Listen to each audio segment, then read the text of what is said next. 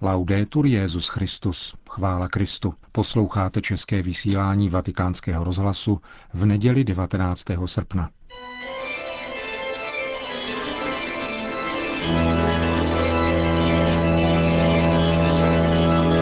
Církev a svět, náš nedělní komentář.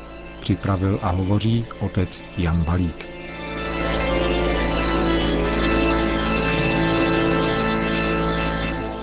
Na podzim se v Římě sejdou biskupové na synodě o nové evangelizaci. V říjnu církev zahájí rok víry. Ve Ždáru nad Sázavou dnes vyvrcholilo páté celostátní setkání mládeže. Jedná se o události, které spojuje mimořádně aktuální téma – víra. Žijeme ve světě, ve kterém mnozí lidé nechápou, proč věřit, a proto žijí takovým způsobem, jako by víru v Boha ke svému štěstí nepotřebovali. Mnozí by se rádi k víře dopracovali, ale tvrdí, že nám věřícím lidem nerozumí. Říkají, že často hovoříme nesrozumitelným církevnickým jazykem. Pochopitelně existují i tací, kteří investují veškeré své síly do různých způsobů šíření antikultury a netolerance vůči křesťanům. Ať se u konkrétního člověka jedná o ten či onen postoj k víře, odpovědí nemůže být nic jiného než autentický život křesťanů, a schopnost tvůrčím způsobem předávat svou víru. Avšak právě v tomto bodě se dostáváme k nejnáročnější otázce současného křesťanství. Jak prožívat víru dnes? Francouzský filozof Jean Guiteau o tom napsal. Dříve dítě odříkávalo odpovědi katechismu, dnes musí porozumět tomu, co říká. Dříve se poslouchala autorita, aniž by se žádalo vysvětlení. Dnes je třeba informovat, poučovat lidské svědomí. Dříve bylo náboženství často zvykem, čím dál více se musí stávat světlem. Konec citace. Dnes si víra nevystačí se zažitým, tradičním a jistým.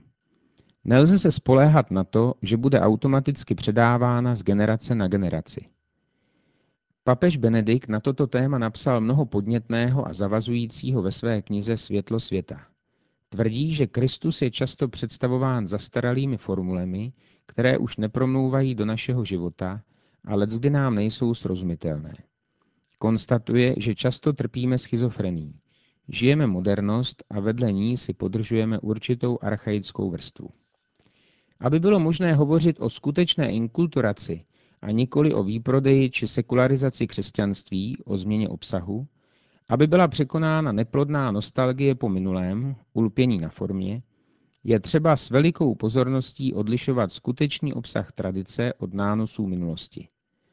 Tradice je živou pamětí církve, která není uzavřená v ideologii, ani statická a neměná ve svých projevech.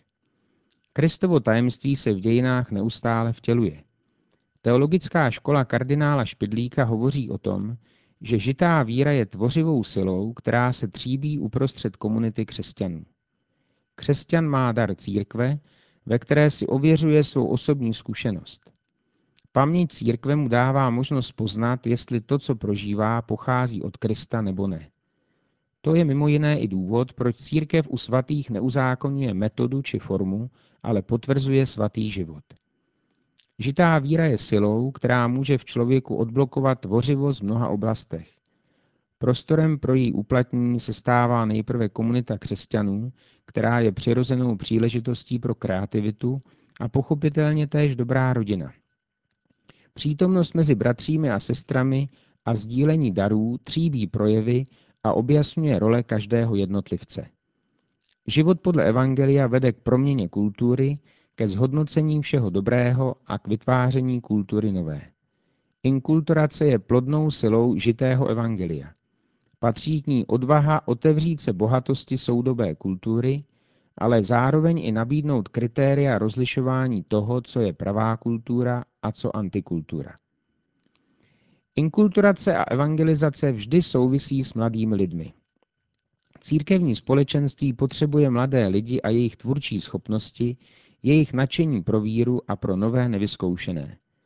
Jakmile se poselství Evangelia setká s intelekty, srdci a charaktery mladých lidí, síla Evangelia v nich probudí schopnost vytvářet novou kulturu, proměňovat svět kolem sebe.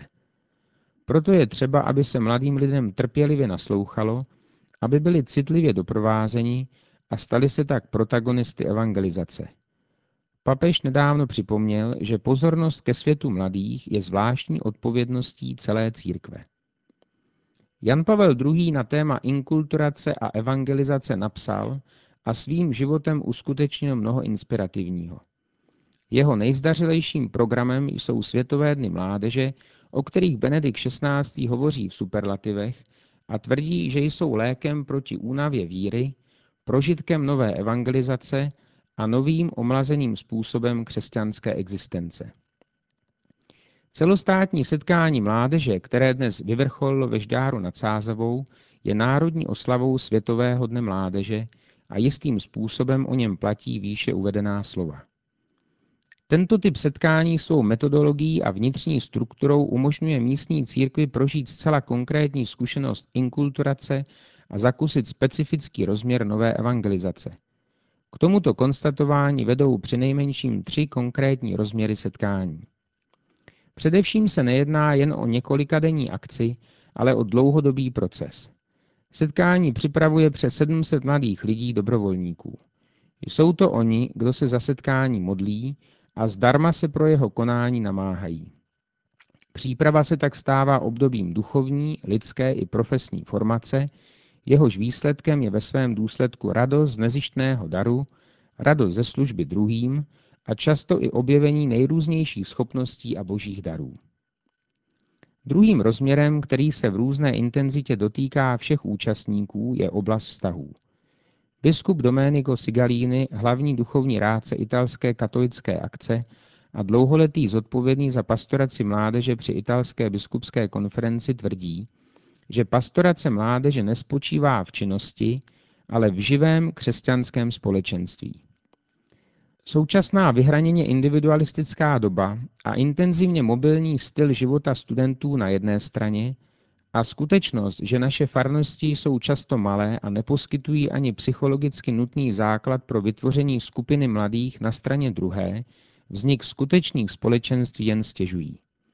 Vytváření vztahů, budování malých společenství založených na evangeliu patří mezi základní úkoly každého křesťana a zvláště angažovaných lajků a kněží.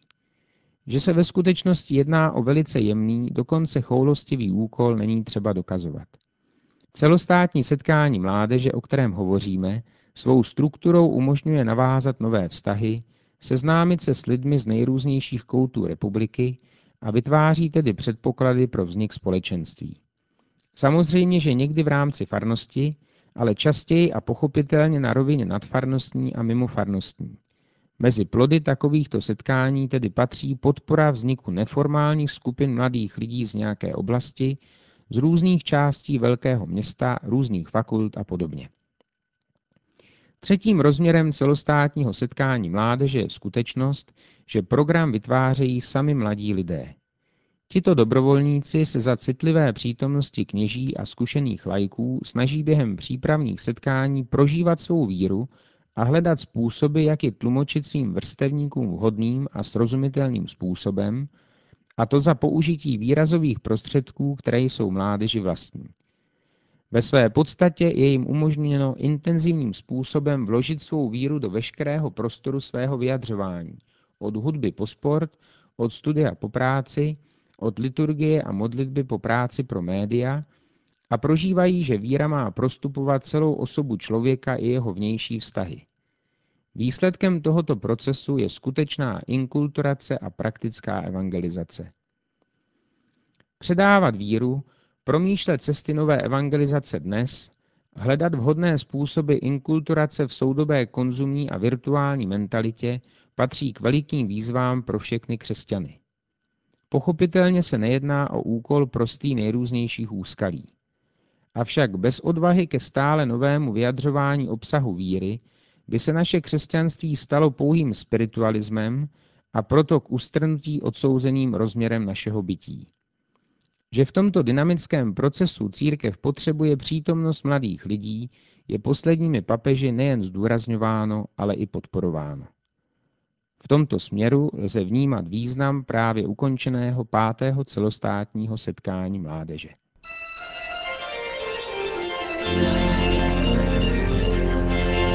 To byl náš nedělní komentář Církev a svět, který připravil otec Jan Valík.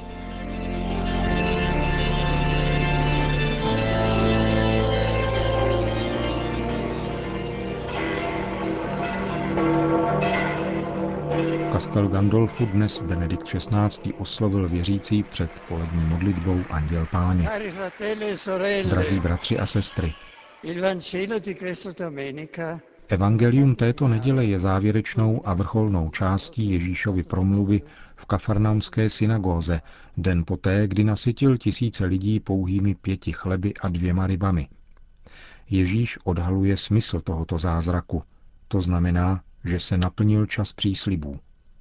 Bůh Otec, který manou živil Izraelity na poušti, nyní poslal jeho syna jako pravý chléb života. A tímto chlebem je jeho tělo, jeho život, podaný v oběť za nás. Je tedy třeba přijmout jej vírou, nepohoršovat se nad jeho lidstvím. Je třeba jíst jeho tělo a pít jeho krev a tak v sobě mít plnost života. Je zřejmé, že účelem této promluvy není budit souhlas. Ježíš to ví a činí tak záměrně. Byl to vlastně určitý kritický moment, přelom v jeho veřejném působení. Lidé i samotní učedníci jim byli nadšeni, když konal zázračná znamení. Také rozmnožení chlebů a ryb bylo jasným zjevením Mesiáše, takže hned poté chtěl zástup přivést Ježíše v triumfálním průvodu a prohlásit jej za izraelského krále. Nebyla to však jistě vůle Ježíše, který právě onou dlouhou promluvou utlumil nadšení a vyvolal mnohý nesouhlas. Když totiž vysvětluje obraz chleba, prohlašuje, že byl poslán vydat svůj život a kdo jej chce následovat, musí se s ním sjednotit osobně a hluboce účastí na jeho oběti lásky. Proto Ježíš ustanovil na poslední večeři svátost Eucharistie, aby jeho učedníci mohli mít v sobě jeho lásku a jako jediné tělo sjednocené s ním prodlužovat ve světě jeho tajemství spásy. Po vyslechnutí této promluvy lidé pochopili, že Ježíš není mesiášem, jakého chtěli, který by očekával pozemský trůn. Nehledal konsenzus, aby mohl získat Jeruzalém. Chtěl dokonce jít do Jeruzaléma, aby mohl sdílet osudy proroků a dát svůj život za Boha a lid. Ony chleby rozdané tisícům lidí neměly vyvolat triumfální průvod, ale předpovědět oběť kříže, na kterém se Ježíš stal chlebem, tělem a krví obětovanými jako výkupné. Ježíš tedy pronesl onu promluvu, aby zástupům odňal iluze a především, aby přiměl učedníky k rozhodnutí.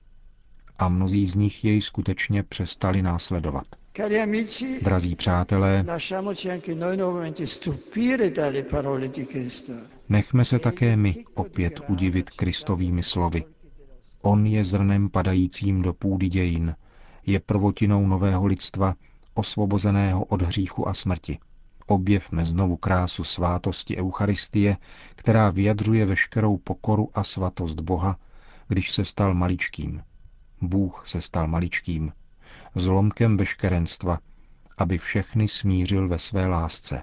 Pana Maria, která dala světu chléb života, ať nás učí žít vždycky v hluboké jednotě s ním.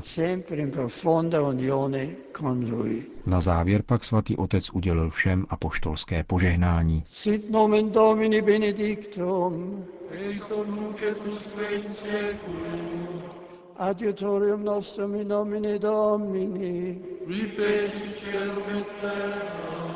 Benedicat vos omnipotens Deus, Pater et Filius et Spiritus Sanctus.